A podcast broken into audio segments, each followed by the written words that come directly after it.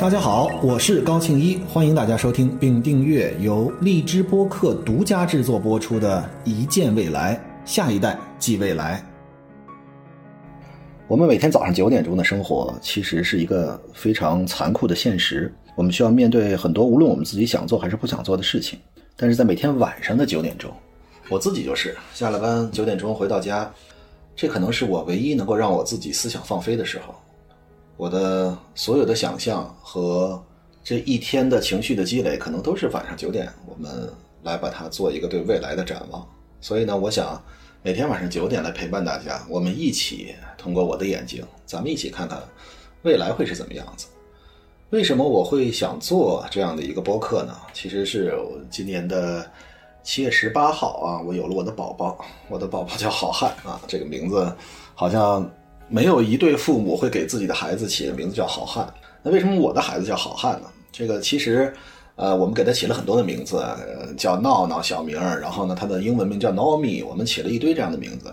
但是呢，发现宝宝在吃奶的时候呢，非常的霸道，他的本能的求生欲就让他对喝奶这件事情其实是一个非常极端的呃 demanding，非常极端的这个具有要求性的一个宝宝。所以他吃奶的时候特别像一个绿林好汉。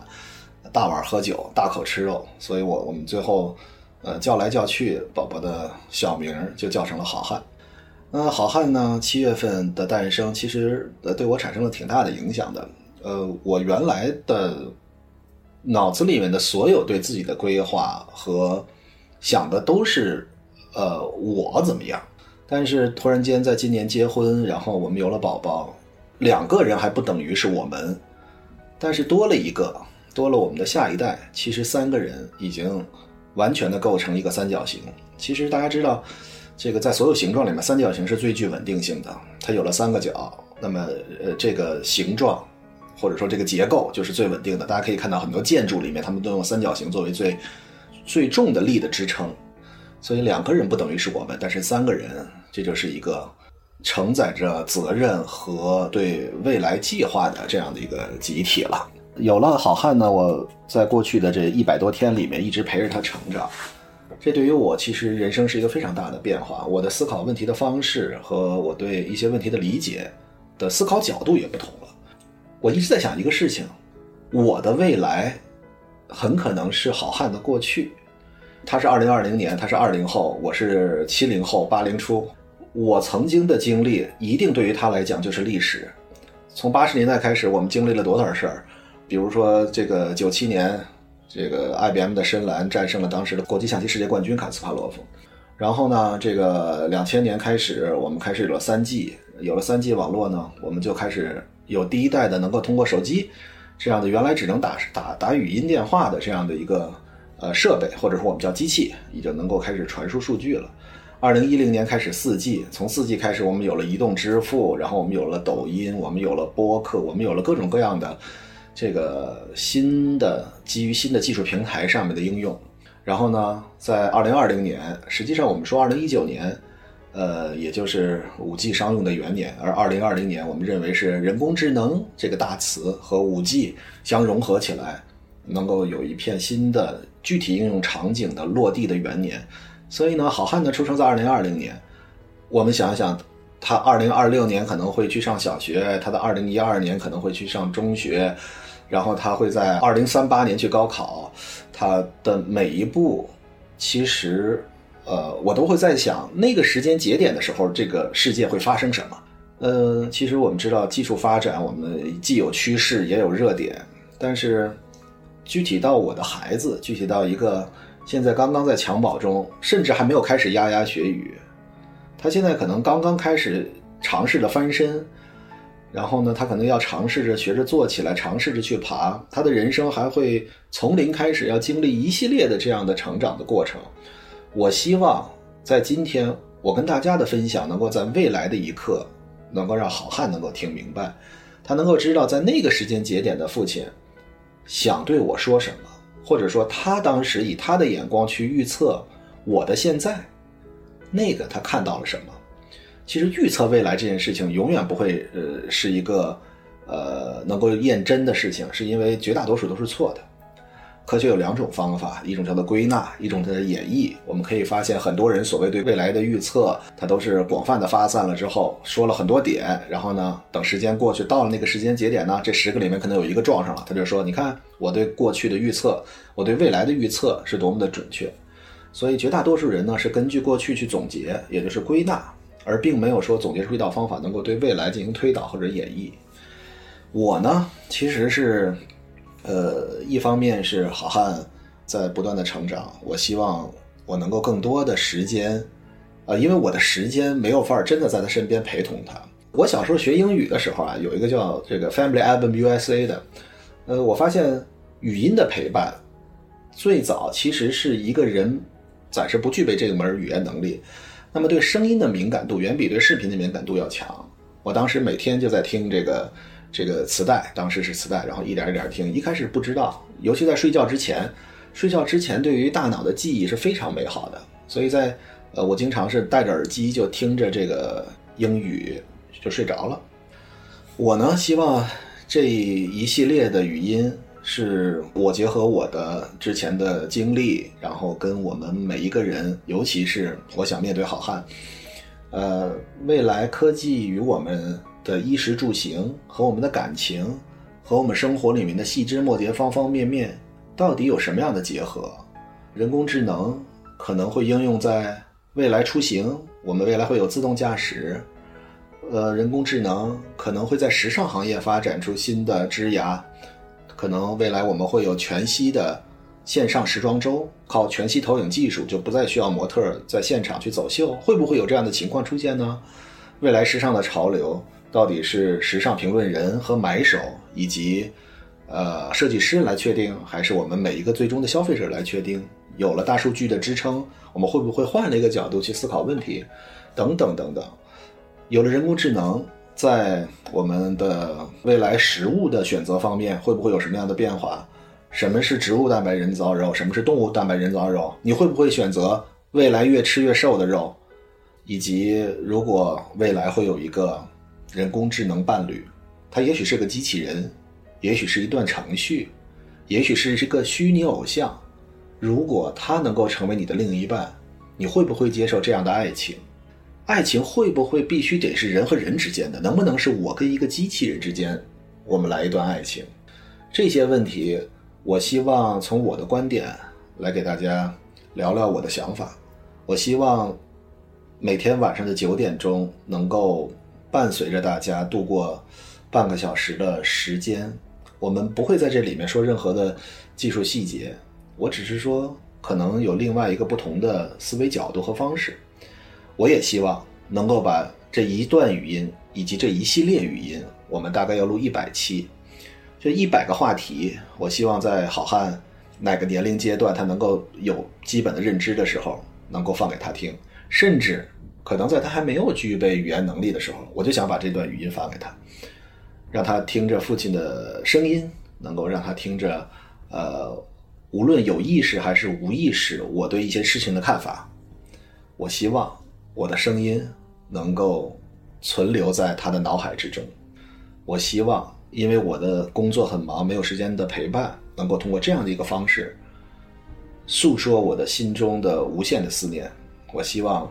我能够借助这样的方式，能够留存下来一些，呃，我对一些问题的看法。那么，其实第一集我们聊点什么呢？最近呢，我们在录这一期节目的时候是刚刚赶好双十一。双十一的时候呢，我就在看通篇的热搜，然后很多人对双十一的这个分析，无论在大数据的角度，然后双十一你买到了什么？双十一你是不是剁手了？然后双十一的尾款人，然后双十一之后能不能退货，等等等等一系列。但是我突然间有一天我在想一个问题：双十一能够给我们买到很多的东西，能够让我们买到很多，无论我们生活中需要还是不需要，这个不需要可能是我们被启发出来的需要。我们能够买到基本上我们能认为的所有东西，但是双十一能够买到爱情吗？双十一能不能买到一个伴侣呢？我觉得这个问题我们就可以在今天这一次，我跟大家分享一下。在今年的六月份，我做了一档节目，叫做《叩响明天》，它是在芒果 TV 上映的。那么这个里面呢，是人工智能应用在生活里面的衣食住行以及感情各个方面。这个里面就有一期我们谈到了这个会不会未来有什么样的工作会被替代。这个里面我们请到了嘉宾蔡徐坤，我们去探讨了未来的会不会偶像会被虚拟偶像所替代。其实。大家想过没有？就是我们会期待是跟一个什么样的人在一起？之前有一个特别这个厉害的词儿叫 PUA 啊，这个通篇的我们在网上通篇的去声讨 PUA。其实 PUA 是什么？在我的理解范围之内，其实我是查了一一些资料，我对 PUA 的了解也不是很深，但是我的理解范围是，他用了一整套的大数据的方式，他通过机器学习。监督学习、非监督学习和增强学习这几种方式，他去总结归纳出了一套话术，或者说一套思维逻辑。它其实就是一个决策树。这个决策树是什么意思呢？就是当你说出某一个呃观点，或者你说出某一个意见，或者说出某种想法的时候，他已经把你这个想法所能够覆盖的所有分支都给你列举出来了。比如说，呃，你今天想去吃什么，背后的所有的选项，他都已经。基于之前的了解，都已经告诉你了，他会一步一步的能够感知到你好像下一步会想到什么。其实这些都是在我们人工智能里面的很多的方法。假设说啊，我们说我们在公开场合里面的所有演讲，然后呢，我们在比如说微博、微信里面的所有数据，我们假设说都能够被获取到。那么基于这么多的数据，其实如果交给了计算机，计算机是可以从中抽取出模式来的。其实我们每个人说话都有自己的套路，或者或叫做方法。我们说话的，无论我首先从声音层面，我们的语音语调，这是明显的有每个人的声纹，就是声音的纹路。但是对于更多的人来讲，其实你对一个问题的思考方法，你对一个问题的观点，是掩藏不住的。无论你是在微博里面吐了个槽。你是在 diss 了一个人，或者你在微信里面说过一个对任何一个事情的想法。其实，如果我们真的能把这些数据都给它收集起来，就能够建模，就能够建立一个模型。这个好像就是一个虚拟的你一样。那么，针对任何这样的一个人，他其实是可以有很多的方法去套路你。所以，对于 POA 这个事儿呢，我的理解，它实际上就是在背后用一个呃人工智能，然后呢有机器学习，然后还有一部分心理学。等等等等，给你设计了无数的陷阱，然后进而让你的这个正常逻辑被打破，你就被迫的要跟随着一个被动逻辑走。那有那么多的人，其实他们更喜欢一个虚拟状态的自己。那我们到底会不会又喜欢一个虚拟状态的别人呢？其实我之前一直觉得，就是我们去聊虚拟偶像，我们去了解说有一个虚拟的。呃，可能未来会有一个机器人，然后呢，我们先不说这个外形，因为现在的对于呃机器加工外形，我们能够非常的逼真。我们在叩响明天里做出一个跟蔡徐坤一模一样、完全相似的，从神似到形似，甚至还能够说话的一个机器人，它也能够走。那这样的一个机器人，未来我们会不会说有机器人伴侣的时候，我们就愿意跟一个机器人在一起呢？包括我们去了解我们的伴侣是通过什么样的方式呢？我觉得，就是一起经历过的事情，不是那些的美好，反而是两个人遇到挫折、冲突、对立、矛盾。我觉得这是两个人能够在一起的基础。呃，就好像说人工智能跟艺术一样，真正的艺术大师从来不会迎合，真正的艺术大师从来不会迎合。我觉得。在一个机器人的角度，他可能非常的了解你，而且做到严丝合缝。因为，呃，我们如果假设机器人用了各种各样的算法，它了解到你对一切事物的喜好，比如说你想吃什么，比如说你喜欢穿什么，比如说你喜欢你的伴侣大概是一种什么样子。其实这跟 POA 不就一样了吗？但是实际上我们在生活里面真正是这些求同。是我们恋爱中最值得回忆的地方，还是存异是我们在恋爱中最值得我们心里那一丝丝的触动、那一丝丝的伤感和那一丝丝的拨乱我的心弦？恐怕是那个求异。我觉得我我我的人生里面，呃，能够给我印象深刻的感情，那些美好我们都会记住，但是真正给我们深深的教育和能够让我们成长的，其实都是那些冲突、矛盾、不爽，以及这种两个人之间的磨合。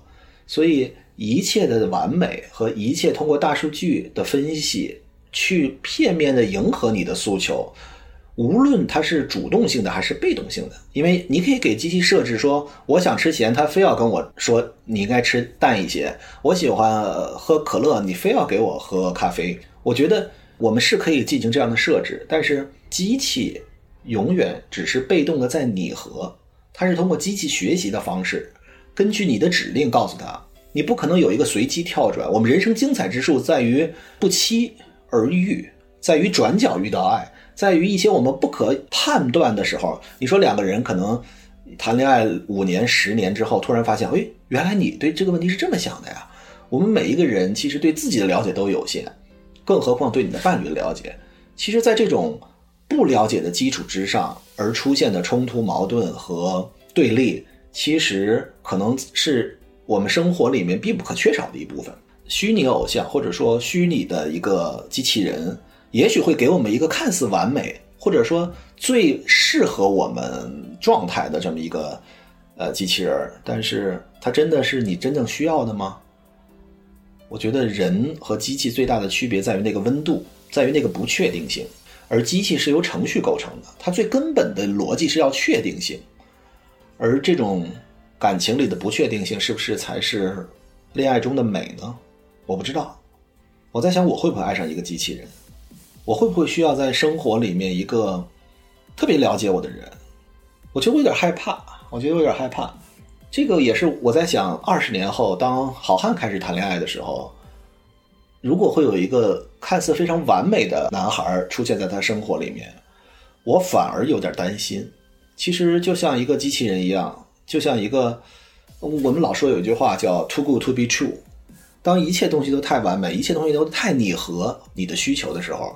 我觉得这不一定是一个好事儿，所以从我的角度，我觉得爱上一个机器人是一个很难的事情，而且我们也不可能去寄希望于我们的感情托付给一个每天在尝试着挖掘我们的思路、挖掘我们的逻辑、尝试着理解我们的喜好的这样的一个状态。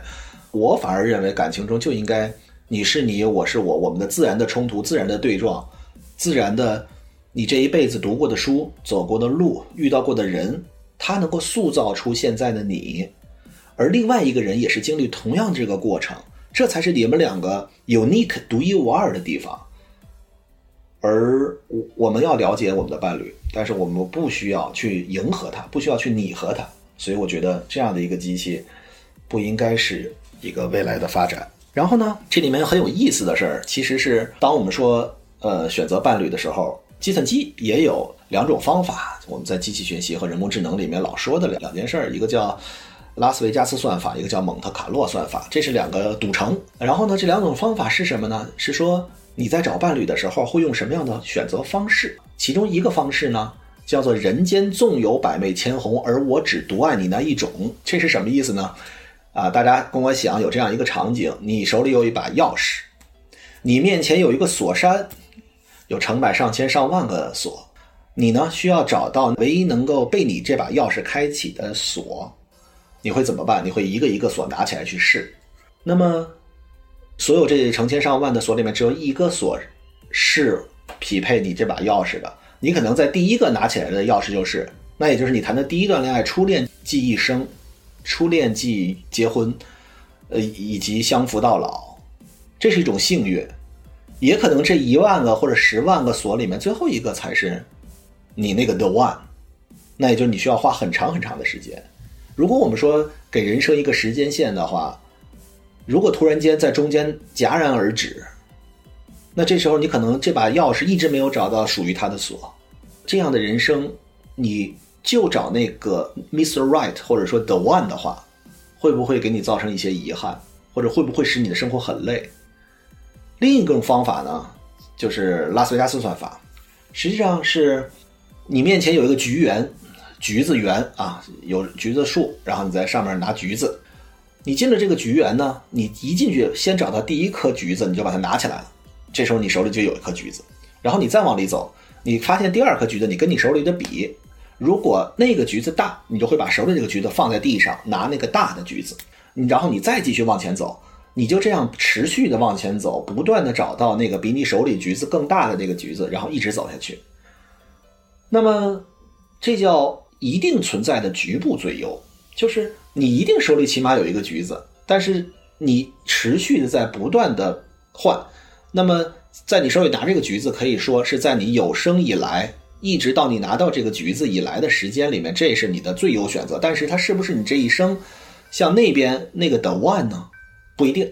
所以一把钥匙开一把锁，实际上是一个叫不一定存在的全局最优，因为你不知道你的时间能不能等到那个人的出现。那么另外一个呢，是确定存在的局部最优，在运动中求发展，这是两种方式。实际上这两种方式都很极端。我们就说两种极端的方式，实际上是说明，其实我们的人生大家基本上都是 hybrid，就是把两种结合在一起去寻找。我在想，如果我在跟好汉说，你应该用什么样的方式？我觉得我没有资格去告诉他他应该怎么做。我觉得我的成长历程一直是我的父亲给我规划了每一条路，然后我就去把这条路做得好就行了。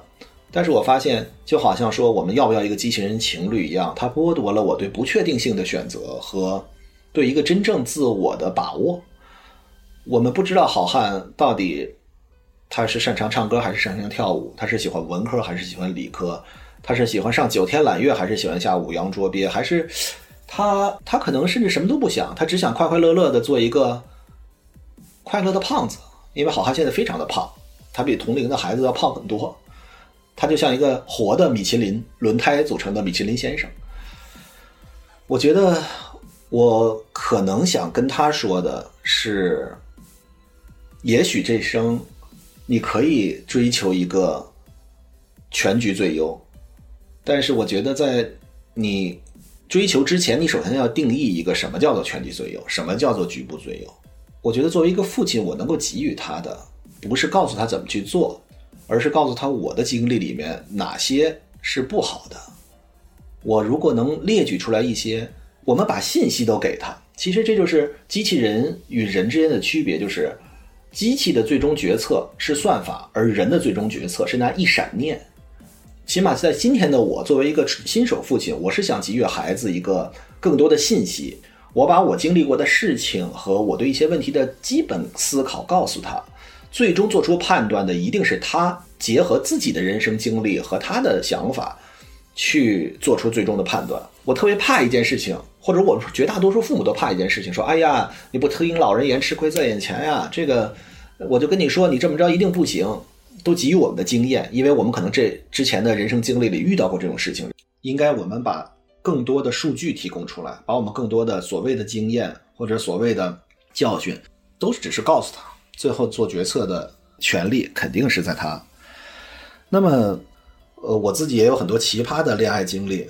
我记得很清楚的是我。我之前交过一个女朋友，她的家境相对比较好一些。然后呢，呃，我们俩可能谈了一段时间恋爱。他说：“我带我带你见一见我的父亲吧。”然后我就，呃，在现在我还能记住，在一个周末的下午，然后呢，在一个酒店的大堂，他的父亲从下午两点一直跟我聊到当天晚上十点，中间允许我出去买了个麦当劳，因为太饿了。